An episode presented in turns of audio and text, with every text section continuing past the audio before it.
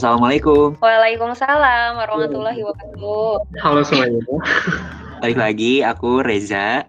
Dan gue Hadi. Dan ada siapa nih kita? Uh, salam kenal, nama aku Tinet. Oke, kita balik lagi ke podcast Angkaca. Jadi, uh, sama Tinet ini kita akan mengulik tentang ini takut salah ngomong nih bener kan ya astronomi takutnya salah yeah, lagi nanti dibilangnya uh, ini lagi yang ramalan-ramalan astrologi ya itu akan membahas ramalan bintang ya oke okay, sebelumnya mungkin uh, kenalan dulu dari uh, backgroundnya kesibukannya apa sekarang asal daerah oh iya oke okay, boleh uh, halo semuanya salam kenal nama aku Tinet Tinet Endah Rinani teman-temanku biasanya manggil aku Tinet aku sendiri aslinya dari Tegal, Jawa Tengah. Tahu nggak Tegal? Tidak. banget, katanya tadi Gorontalo.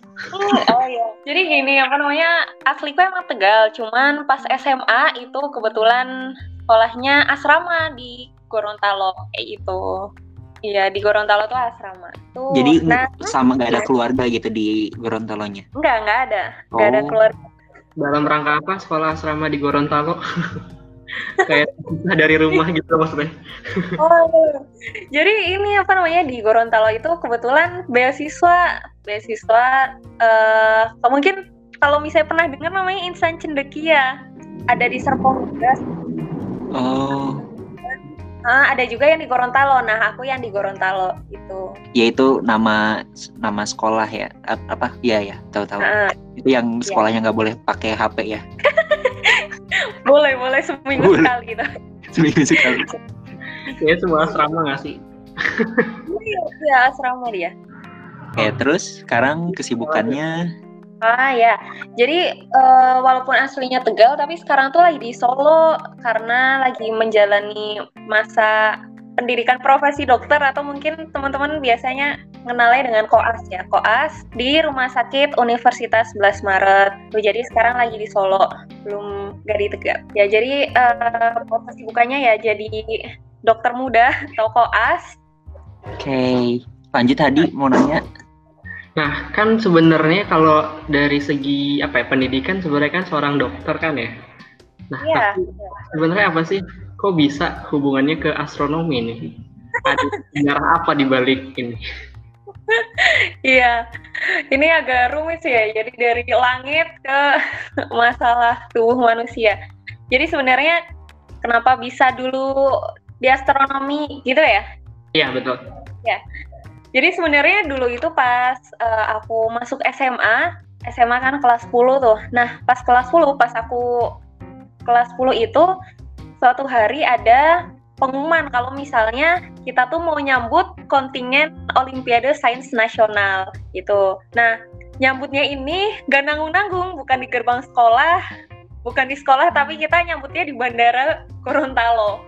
Jadi kita rombongan nih uh, apa namanya siswa dari SMA aku itu kita pakai bis ke bandara buat nyambut si rombongan OSN itu. Nah, pas sudah nyampe sana wah pokoknya itu meriah banget ya mereka dikalungin bunga ada ya kayak ini ya apa namanya kayak pengantin gitu. Jadi bener-bener uh, bahkan disambut sama kalau nggak salah tuh ya ada jajaran bupati kayak gitulah kayak tamu spesial. Mantap mantap. Terus pas itu aku yang masih kelas 10 yang sebenarnya belum tahu tuh masalah olimpiade olimpiade.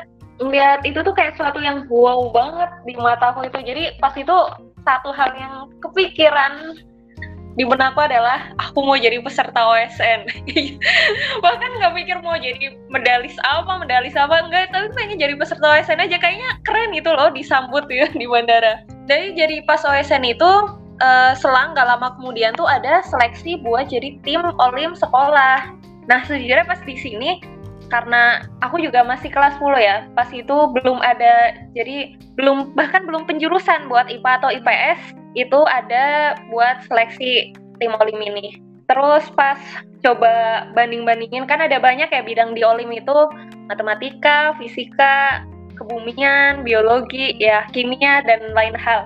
Uh, setelah mempertimbangkan akhirnya hamin satu seleksi.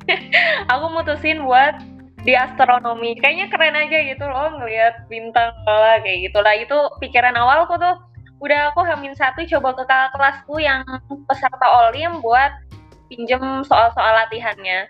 Udah belajar belajar alhamdulillahnya nyangkut tuh jadi tim olim sekolah bidang astronomi. Nah mulai dari situ belajar jadi mulai suka. Jadi sebelumnya bukan karena aku suka bintang-bintang jadi milih astronomi tapi ya karena modal itu aja tadi yang aku ceritain. Akhirnya ke astronomi. Mungkin itu sih awal tertarik uh, di oh, olim astronomi. Menarik banget ya berarti lebih ke jauh sebelumnya tuh pengen jadi peserta dulu OSM apa pun gitu ya terus baru milih ke bidang apa iya ya benar-benar kayak gitu. Hmm. tapi gimana? Udah tercapai belum tuh cita-citanya disambut orang di bandara banyak heboh gitu? Udah belum? Udah alhamdulillah. Udah tapi sedih karena karena nggak jadi medalis kan? Beda kan perasaannya. Yang menang sama yang ya alhamdulillahnya walaupun nggak ngalungin medali tetap dikalungin bunga sih ya. Berarti mungkin harusnya pas awal uh, mimpinya itu harusnya mau jadi medalis gitu ya bukan dikalungin bunganya itu. Ya aku kayaknya salah niat ya udah lah ya. Udah berlalu. Oke mungkin itu. Nah selama hmm. jadi peserta OSN gitu uh, suka dukanya apa sih yang yang gak akan dialamin sama ya siswa-siswa kayak aku kayak Hadi gitu yang gak ikutan? Ya kalau misalnya buat suka duka uh, buat sukanya sendiri itu pertama pasti dapat? Dapat ini sih privilege buat nggak masuk kelas. Karena gak tau kenapa ya kayak seneng aja gitu loh di karantina kita nggak perlu masuk kelas. Terus habis itu dipisahin kalau makan makan tetap ini ya kita dikasih asupan dikasih makanan kayak gitu-gitu. Nah sebenarnya paling seru juga kalau misalnya jadi tim olim ini uh, dapet ini kesempatan buat ngejalanin pelatihan di Bandung. Jadi kita setim ini dari Gorontalo bareng-bareng naik pesawat terus habis itu ya naik pesawat terus kita ke Bandung buat pelatihan. Selain pelatihan juga jalan-jalan dan ya alhamdulillahnya semuanya dibiayain. Itu uh, senangnya di situ sih. Terus apalagi ya? Sebenarnya ada satu hal sih yang aku masih ingat sampai sekarang. Jadi pernah tuh dulu tuh pas SMA ujian gak tau kenapa ya ujian harian di SMA aku tuh sangat-sangat momok yang menakutkan gitu ulangan hariannya. Nah kebetulan aku ingat banget pas itu hari Senin harusnya tuh ada jadwal ulangan matematika, ulangan kimia, sama kuis fisika. Which is kuis fisika itu setara susahnya sama ulangan harian fisika kuisnya. Terus gak tiba-tiba hari Jumat ya ada pengumuman nanti buat uh, tim Olimpiade hari Senin harap mengikuti pertemuan atau apa gitu. Jadi terbebas dari ulangan ya. Mungkin itu sih yang uh, masih membekas ya. Terus habis itu pastinya dapat pengalaman lebih daripada teman-teman yang lainnya. Ketemu pelatih-pelatih dari Jawa terus habis itu juga pas OSN juga ketemu teman-teman baru ya mungkin itu sih terus ya dapat keluarga baru sih. Soalnya keluarga di tim olim itu ya nggak tau uh, pas lagi ngejalani itu nggak kerasa banget sih. Akhirnya semakin dekat sama teman-teman tim olim. Kalau buat dukanya dukanya sih paling buat peserta non medalis kayak kayak pas lagi ini pas lagi akhir OSN uh, pas nggak dapat ya sedih karena sekolah tuh udah istilahnya udah investasi gitu ke kita ngebiayain pelatihan sampai ke Bandung terus habis itu manggil-manggil pelatih dari Jawa ke Gorontalo buat ngelatih kita ngasih uang jajan kayak gitu gitulah tapi belum bisa ngasih prestasi ke sekolah tuh rasanya sedih banget gitu. Terus yang kedua paling kita dituntut buat ikut ulangan tanpa ikut materinya karena kan nggak ikut kelas ya. Nggak ikut kelas jadi uh, mau nggak mau tuh kayak akselerasi materi-materi yang udah kita tinggal tapi gap dari misalnya misalnya kita selesai OSN Mei terus harusnya Juni kan ada ulang ujian akhir gitu loh. Ya mau nggak mau deket-deket itu tetap ngikutin ujian jadi kayak tetap harus nyusul teman-teman. Paling itu sih terus kalau misalnya karena aku bukan medalis tapi kalau denger dari teman-teman yang medalis kan kalau abis OSN itu ada namanya ini ya pelatnas buat persiapan Olim internasional. Nah kasihannya tuh kalau misalnya teman-teman yang pelatnas mereka tuh kayak harus ngerelain waktu buat belajar SBM Jadi waktu yang harusnya bisa buat belajar SBM mereka harus ikut pelatnas. Yang dulu tuh sempet banget lah apa namanya uh, dijanjiin gitu kalau misalnya anak-anak Olim tuh bakal dapat golden ticket buat masuk ke univ-univ, tapi ternyata pada kenyataannya tetap harus ikut SNMPTN, harus ikut SBMPTN kayak gitu. Nah, itu mungkin yang jadi ini ya, yang dukanya anak OSN mungkin ya. Kalau satu tim itu tuh uh, yang astronomi kamu aja atau ada berapa orang? Oh ya, jadi kalau misalnya buat tim astro itu kalau peserta OSN buat ke olim olimpiadenya itu sebenarnya satu bidang tuh maksimal dua orang dua orang kayak gitu. Jadi masih ada temanku satu lagi sih pas ke OSN itu. Alhamdulillahnya dia dapat medali. Jadi Surya menyelamatkan nama astronomi. Gitu. kayak gitu. Tadi mau nanya Nah tadi kan udah cerita juga ya berarti pengalaman yang menghantarkan ke astronomi sendiri. Tapi kalau misalnya kita ngomongin tentang astronomi secara pelajarannya nih, sebenarnya apa sih yang akhirnya bikin Tinet sendiri akhirnya benerin apa seriuskan gitu kan akhirnya tadi kan oh, buat iya, iya. mencapai cita-cita juga pengen belajar aja gitu. Apa sih sebenarnya alasannya? Oh, kalau misalnya ini ya, kalau ruang lingkup astronomi sendiri itu jadi 80% eh, sekitar astronomi itu belajar fisikanya. 20 persennya itu belajar tentang langit ya kayak apa namanya rasi bintang kayak gitu-gitu uh, fase bulan itu maksudnya yang hal-hal indahnya sebenarnya lebih dikit daripada yang pusing-pusingnya nih. Cuman karena uh, alhamdulillah dulu suka fisika sih, suka fisika jadi ngerasa asik aja gitu loh asik uh, tipe yang suka tantangan juga. Jadi pas saya ngerjain tuh seru aja ngerjain tipe-tipe soal astronomi dengan uh, kan dulu pas lagi kelas 10 udah sempat belajar fisika. Jadi wah ini kayak another levelnya pelajaran fisika. Jadi di situ gak tahu kenapa ngalir aja gitu buat belajar astronomi.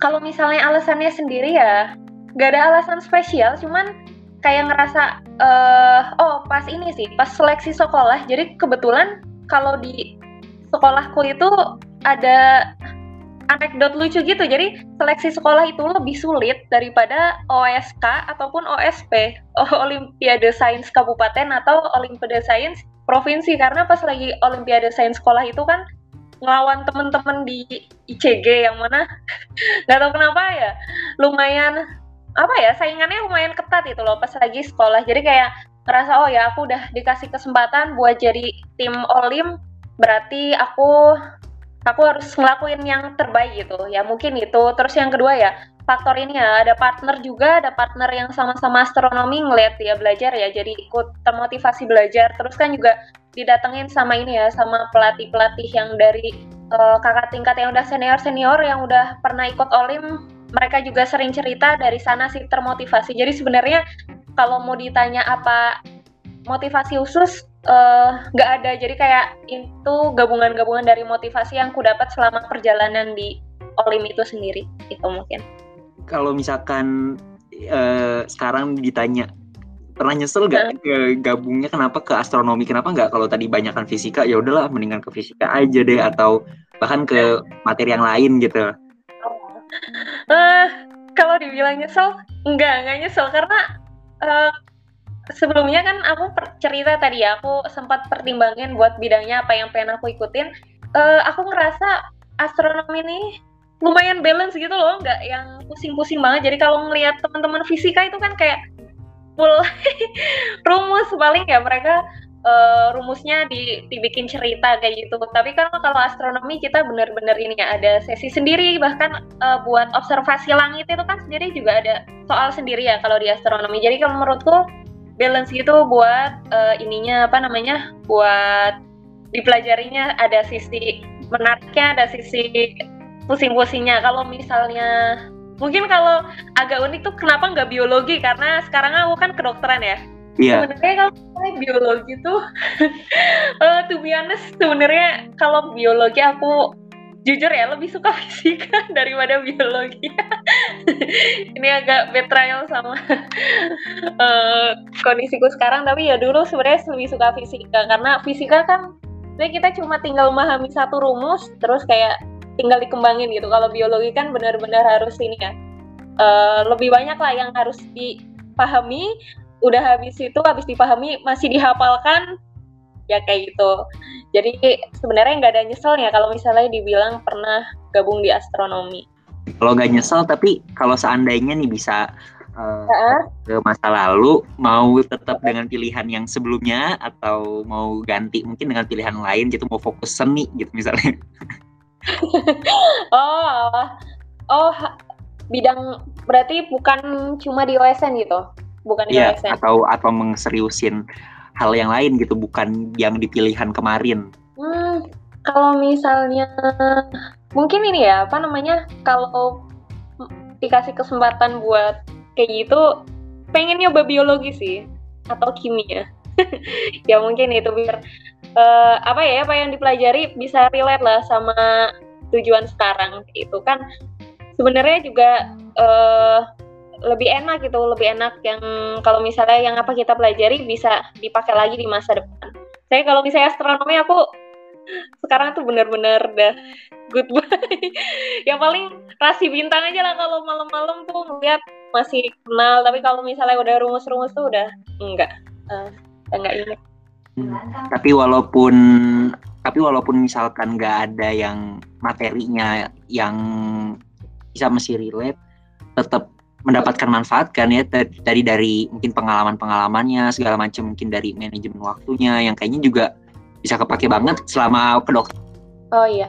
Uh, ya sebenarnya uh, menurutku ini siapa namanya pengalaman-pengalamannya terus habis itu belajar buat hmm, kompetisi ya kalinya uh, gimana berkompetisi sama peserta lain itu menurutku ini sih apa namanya worth it gitu maksudnya uh, aku ngerasa ada hal yang sampai sekarang masih merupakan hasil ketika dulu aku ikut OSN kayak itu ya. Hasil dari aku ikut OSN tadi ya itu ya oke.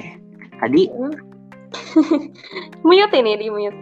Nah mikir lagi pertanyaan yang mana udah banyak yang Reza nih ternyata Nah, tadi kayaknya belum cerita ini deh. Uh, tadi kan sempat juga tuh disinggung tuh ada hal-hal yang bisa didapat lah dari pengalaman ikut OSN astronomi ini sendiri. Nah, mau tahu juga dong akhirnya dari OSN tadi itu udah bisa ngapain aja gitu. Mungkin dapat pengalaman apa aja, terus ataupun juga pelajaran-pelajaran apa aja yang akhirnya masih diterapkan sampai sekarang.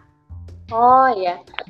Uh, sebenarnya gini sih apa namanya kalau misalnya aku boleh jujur pas di kan karena SMA aku boarding ya, boarding. Jadi di boarding ini benar-benar diatur sebenarnya uh, apa namanya waktu sehari-harinya dari bangun tidur sampai mau tidur lagi itu kan diatur gitu dari sekolah. Jadi dari basic itu dari modal itu sebenarnya udah lumayan uh, time manajemennya udah mulai kelatih lah. Nah pas lagi di OSN ini mulai ini lagi sih apa namanya mulai ngelatih lagi karena ritmenya agak sedikit berubah. Jadi di sini pelajarannya sih. Jadi ketika aku yang biasanya bener-bener uh, apa namanya Senin sampai Jumat sekolah uh, bangun tidur, sholat subuh, lelah siap-siap sekolah itu berangkat jam 6 terus pulang lagi. Nah pas lagi di karantina itu kan agak berubah ritme waktunya. Jadi kita tidurnya udah nggak di asrama, tidurnya di uh, ada namanya rumah buat karantina.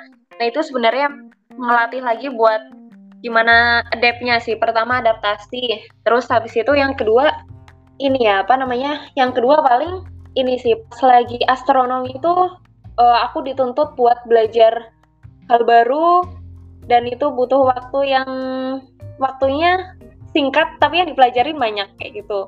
Nah itu sebenarnya agak apa ya di satu sisi menyenangkan tapi di sisi lain tuh kadang menurutku agak ada satu saat di suatu saat aku tuh ngerasa itu beban itu udah sebenarnya bebannya tuh bukan karena belajarnya tapi karena lebih ke khawatir itu khawatir aku nggak bisa menguasai ini semua dan khawatir nggak bisa dapetin prestasi buat sekolah. Mungkin khawatirnya di situ. Jadi belajar juga gimana nge-manage emosi sih selama uh, pas karantina gitu. Selama menjadi peserta OSN terus yang ketiga paling uh, apa ya yang ketiga sebenarnya pas ini sih pas lagi karantina di luar kota ya di sini pas lagi karantina ini uniknya jadi kita kebetulan uh, guru-guru itu gak nemenin kita ke Bandung karena ada satu dan lain hal beliau itu nyusul.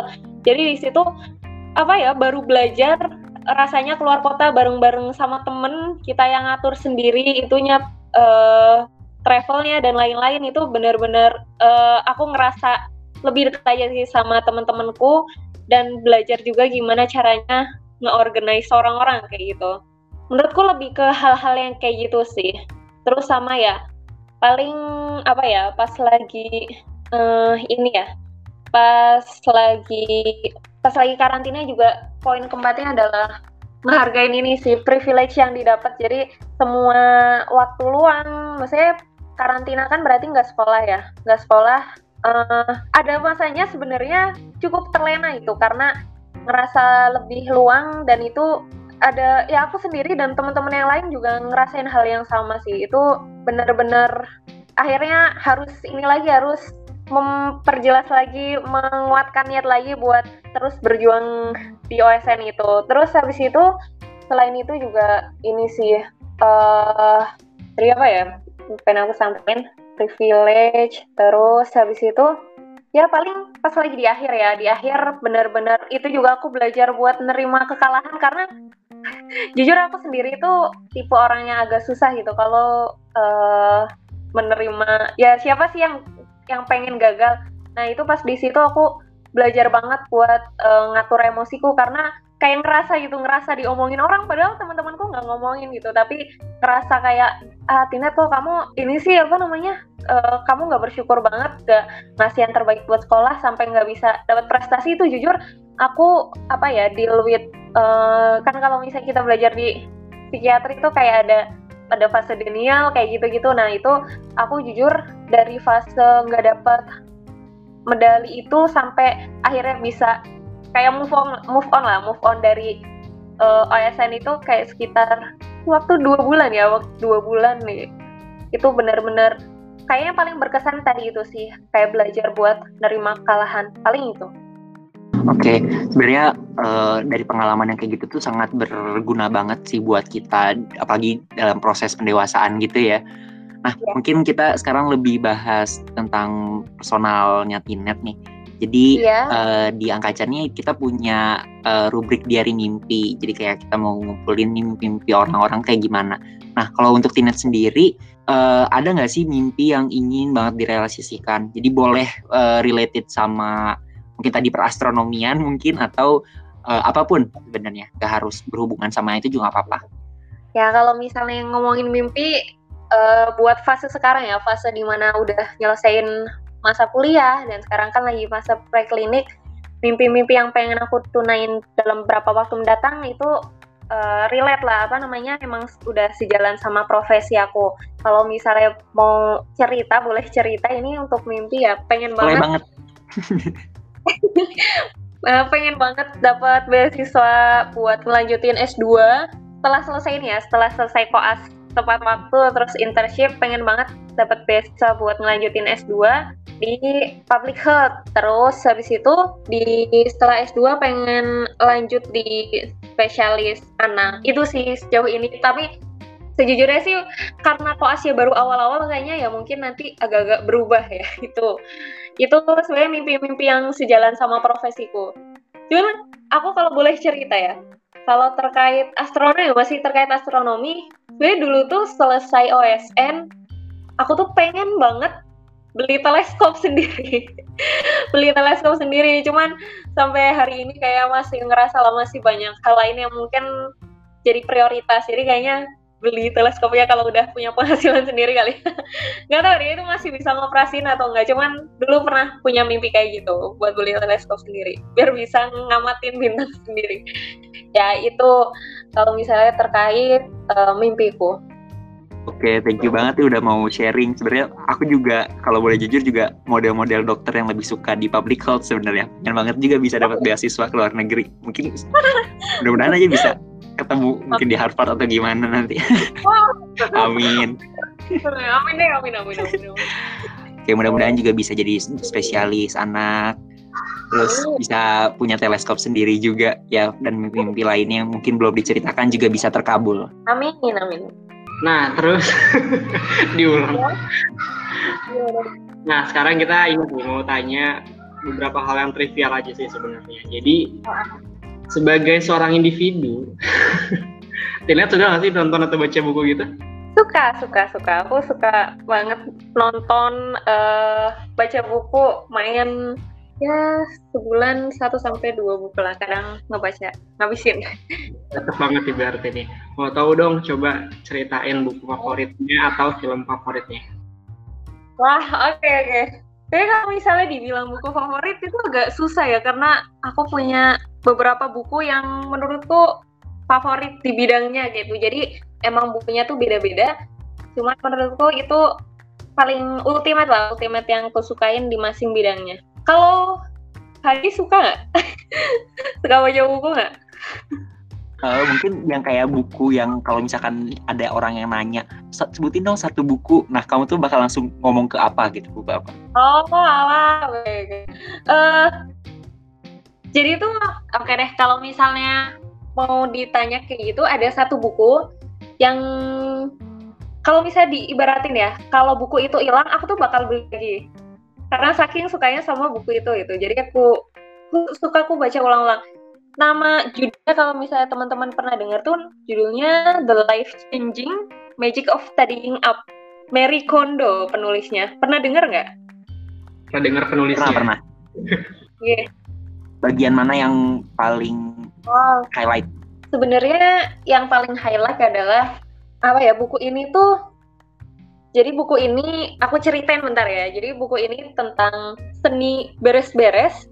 Cuman dia ngemasnya itu unik gitu loh. Unik gak kayak bukan guidebook yang nyuruh kita kamu beresin A, beresin B, gimana caranya beresin rumah tuh dari misalnya ruang tamu enggak, tapi kayak dia tuh bikin kita mind blowing gitu. Jadi uh, alasan harus harus beres-beres, terus habis itu dibikin pokoknya caranya Mary Kondo nyampein hal tentang beres-beres ini menurutku uh, gak bikin kita ngerasa disuruh dan digurui kayak gitu. Itu yang paling aku suka dari sebuah buku. Dan di sini sebenarnya sisi lain yang menarik adalah aplikatif sih. Aplikatif apa yang di buku ini tuh bisa aku aplikasiin dan apa ya uh, menurut aku buku yang hebat itu ketika bukunya bisa ngubah kita, bisa ngubah kita entah dari kebiasaan atau cara berpikir atau bahkan ya tadi ya bahkan sampai tadi uh, keberes-beres. Jadi jujur uh, aku melihat ada perubahan lumayan dari gimana aku yang tadinya lumayan berantakan sekarang jadi lumayan rapi lah dari uh, dari baca buku ini. Tapi yang apa ya yang bikin aku lebih seneng lagi ketika baca buku ini adalah nggak tahu kenapa pas baca bukunya buku tipe buku yang ketika kamu baca ulang tuh gak bikin kamu ah ini udah pernah aku pelajarin nggak? Jadi asyik buat dibaca ulang. Tapi kalau misalnya buat highlight kata-katanya gak ada kata-kata yang menurutku puitis gitu buat disampaikan karena caranya dia tuh lebih ke kayak cerita gitu sih. Itu. Okay. kalau film ya kalau film ada nggak? Kalau film bisa dibilang juga banyak sih banyak yang aku sukain. Cuman uh, kalau dibilang film yang aku suka itu kalian pernah denger ini nggak? Film Cho Chocho Chocho kartun sih dia. Iya yang itu loh yang ya. apa namanya? Main yang gitar. remake. Iya yang pakai gitar ya. Itu uh, menurutku epic banget. Ya walaupun kartun aku tuh tipe orang yang sebenarnya su lebih suka film-film action trailer kayak Mission Impossible tapi pas ngelihat Coco Coko dengan plotnya yang menurutku plot twist itu sangat mengesankan dan hmm, aku kalau misalnya dibilang itu masih jadi film favoritku sih sampai saat ini. Wah menarik juga ya ininya ya film favoritnya. Emang ini sih itu sangat-sangat berbekas sih banyak pesan moralnya juga yang dikirimkan dari film itu sih. Ini aku nangis deh waktu nonton cocok. sama, sama kayaknya banyak yang nangis dari bioskop cowok juga pada. Bener-bener. Kalau quotes toko favorit ada nggak nih? Quotes toko favorit uh, ada nih. Uh, Sebenarnya ada beberapa quotes yang akhirnya aku gabungin sih. Mungkin kalau misalnya uh, teman-teman ngeh ya. Ini jadi uh, quotes favorit yang aku punya. Dream high because our only limit is our mind. Tahu nggak itu punya siapa? tapi siapa ya? lo masih baru hype kemarin lo punyanya itu loh kakak kakak tingkatmu karena Dira Afifah oh pantesan sering denger ya bener-bener ngefans juga berarti iya ya uh, kagum sih kagum sama beliau. Cuman ada lagi nih kalau misalnya uh, selain itu ini kata-kata yang menurutku aku pegang sih saat uh, aku lagi down atau mungkin lagi kurang semangat. Uh, ini dari orang tapi aku lupa namanya siapa. Dia beliau tuh pernah bilang gini everyone has fault. Uh, setiap orang punya kesalahan itu. Daripada kita merasa bersedih atau kita merasa menyesal dengan kesalahan yang kita lakukan di masa lalu, uh, alangkah baiknya kita lebih uh, berusaha buat mencintai diri kita sendiri dengan berusaha lebih baik buat masa depan kita, buat mimpi kita. Karena puncak dari mimpi itu tak terbatas hanya pada prestasi, tapi pada dampak yang bisa kita beri. Itu quotes favoritku panjang ya? Bisa di apply banget ya nih sama apalagi tadi mungkin di cerita sebelumnya. Ini maaf nih terkorek lagi luka lamanya. Tentang mungkin nggak bisa memberikan medali tapi pastilah itu ada pesan-pesan apa ya dampaknya itu bisa tetap diberikan juga gitu buat teman-teman adik kelas mungkin dan lain sebagainya. Benar-benar sekarang kita berarti masuk ke akhir ini nggak sih? Sesi nggak sih Zek? Oh, wah. Udah. Oh, betul. Ya? Iya, nggak kerasa udah hampir 40 menit nih. 40 menit loh. Apa juga. Nah, yang pertama mungkin ini sih. Tadi kan uh, dari Tinet ini kan orang yang menurut uh, aku orang yang high achiever banget ya. Kita punya banyak mimpi, punya banyak pencapaian juga dan akhirnya mencoba mengejar terus gitu apa yang bisa dicapai. Nah, punya ini nggak sih saran nih buat teman-teman sekarang mungkin yang lagi dengerin podcast kita, gimana sih kayak misalnya tadi buat memulai sesuatu hal yang besar gitu. Kayak misal tadi kan Tinet memulai buat akhirnya mau coba nih punya tujuan buat jadi orang yang disambut di bandara gitu. luar ya tujuannya. Ya, uh, sebenarnya uh, agak terkait sama quotes yang tadi aku sampaikan. Uh, saat punya cita-cita itu mau seberapa besar rintangannya, yang pertama kali harus dilakuin adalah mencoba gitu, mencoba dan yang uh, karena apa ya, ketika kita dapat inspirasi buat punya mimpi, sebenarnya saat itu tanda gitu loh, tanda dari yang pemilik semesta. Kalau misalnya kita itu insya Allah mampu itu buat at least uh, buat mencoba lah, mencoba dulu.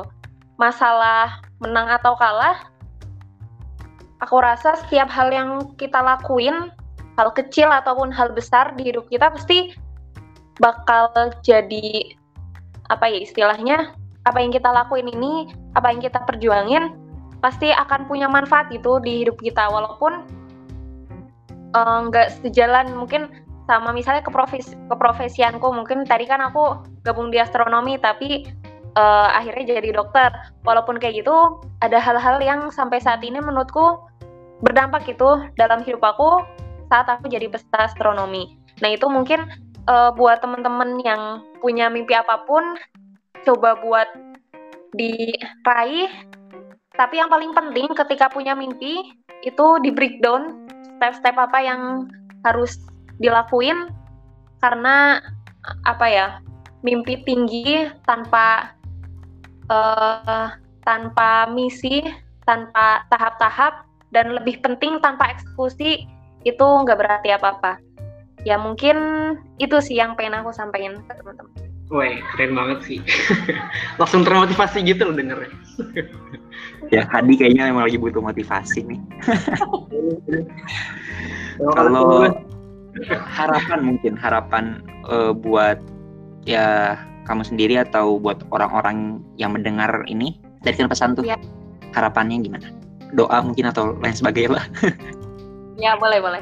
Jadi kalau misalnya harapanku sendiri ya apa yang aku sampaikan tadi, apa yang aku ocehin ya, itu adalah yang bisa bisa teman-teman serap atau mungkin setidaknya sedikit menginspirasi gitu buat teman-teman. Terus kalau misalnya buat ya semoga aku sebenarnya pengen berharap nih buat uh, milenial sekarang ya, buat teman-teman di luar sana lakukanlah sesuatu yang bisa bermanfaat gitu buat orang lain kayak Mas Hadi dan Mas Reza ini nih bikin podcast dan bisa apa ya nyebarin nyebarin hal-hal positif lah. Jadi kalau misalnya boleh bilang itu uh, ya harapanku pengen lebih banyak teman-teman yang bisa ngasih dampak positif di sekitarnya karena apa ya keburukan yang terorganisir itu bisa ngalahin kebaikan yang tidak terorganisir. Jadi kalau misalnya hal buruk itu bisa berisik, hal baik pokoknya nggak boleh kalah berisik. Mantap, mantap. Uh-uh. Thank you banget. Ini juga sebagai motivasi buat kita juga buat terus uh, apa ya ngajak orang juga sama sebenarnya uh, buat sharing-sharing karena kadang ada orang yang mungkin nggak tahu harus cerita ke mana gitu. Nah kita mau nih Terima. coba membantu juga. Betul banget. wow. Dan mungkin nanti kalau misalnya uh, ada yang mau berkomunikasi nih sama timnya bisa kalau berkenan juga mungkin ya boleh banget di share juga mungkin akun Instagramnya ataupun lain juga mungkin boleh yang bisa pokoknya dia buat komunikasi ke Tinet oh iya boleh boleh nanti kita bisa berjejaring ya bisa sharing bisa saling nyapa Instagramku di Tinet er Tineter Tineter oke nanti dicatat juga kok di ininya di captionnya oh, gitu. oke ya, deh Hmm. Thank you banget. Mohon maaf kalau misalkan ada banyak kekurangan, banyak risketnya dan lain sebagainya. Mudah-mudahan kita tetap bisa uh, keep in touch juga. Kalau nanti mungkin ketemu di luar negeri sekalian kuliah. Amin. Dan lain sebagainya. Oke. Okay. Adi kita pada kegiatannya dan mudah segalanya lah ya. Amin, oke. Okay. ya. thank you. Dadah